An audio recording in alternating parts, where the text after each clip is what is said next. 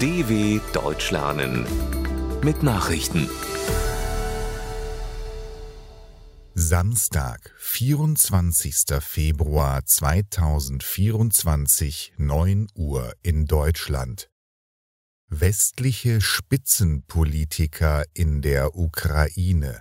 E U-Kommissionspräsidentin Ursula von der Leyen und die Regierungschefs aus Italien, Kanada und Belgien sind als Zeichen der Solidarität mit der Ukraine nach Kiew gereist.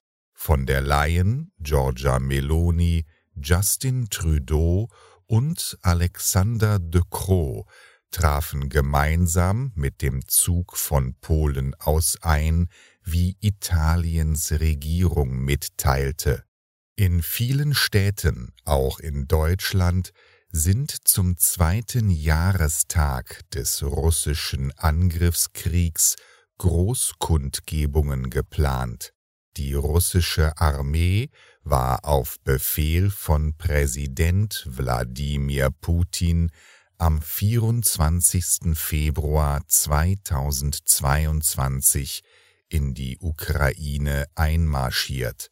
Inzwischen geht den ukrainischen Soldaten zunehmend die Munition aus. Scholz ruft zur Rückkehr zur Politik der Abschreckung auf. Zum zweiten Jahrestag des russischen Überfalls auf die Ukraine fordert Bundeskanzler Olaf Scholz, die Politik der Abschreckung wieder aufzugreifen.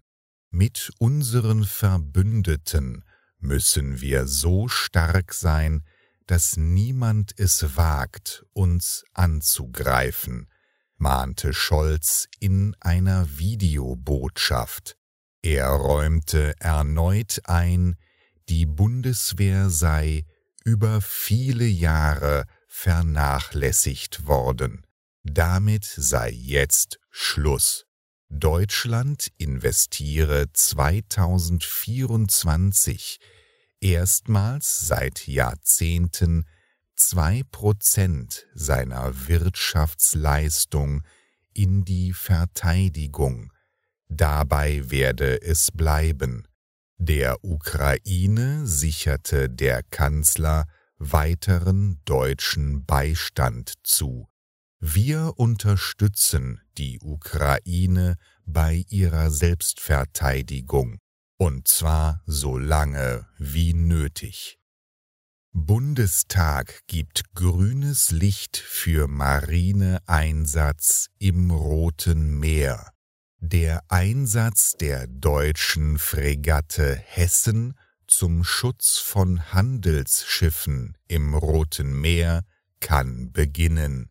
Der Bundestag stimmte der Beteiligung Deutschlands an der E U-Mission Aspides mit breiter Mehrheit zu. Die Hessen war vor gut zwei Wochen von Wilhelmshaven aus Richtung Einsatzgebiet ausgelaufen. Der Einsatz der zweihundertvierzig Männer und Frauen an Bord gilt als gefährlichste Marineoperation in der Geschichte der Bundeswehr. Die jemenitische Houthi-Miliz will mit dem Beschuss von Handelsschiffen im Roten Meer ein Ende der israelischen Angriffe im Gazastreifen erzwingen, die eine Reaktion auf den Überfall der Terrorgruppe Hamas vom siebten Oktober sind. Großbritannien und Frontex schließen Abkommen im Kampf gegen illegale Migration.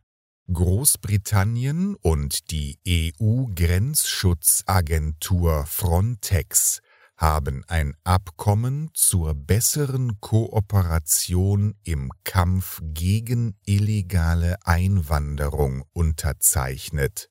Nach Angaben des britischen Innenministeriums umfasst es den Austausch von Informationen zur Zerschlagung von Schlepperbanden und eine gemeinsame Nutzung neuer Technologien wie Drohnen bei der Überwachung der Grenzen. Der britische Innenminister James Cleverly sagte, dass organisierte Verbrechen im Bereich der Migration und des Menschenschmuggels seien globale Herausforderungen, die gemeinsame Lösungen erforderten. Jährlich versuchen Zehntausende Menschen in kleinen Booten über den Ärmelkanal von Frankreich nach Großbritannien zu gelangen. Bundestag beschließt teilweise Legalisierung von Cannabis. Vom ersten April an kann Cannabis in Deutschland von Erwachsenen unter bestimmten Bedingungen legal angebaut und konsumiert werden. Der Bundestag stimmte mit großer Mehrheit für eine kontrollierte Freigabe der Droge. Für Minderjährige bleibt der Konsum verboten. Redner von Union und A F D hatten die Vorlage in einer kontrovers geführten Debatte abgelehnt, scheiterten aber mit eigenen Anträgen.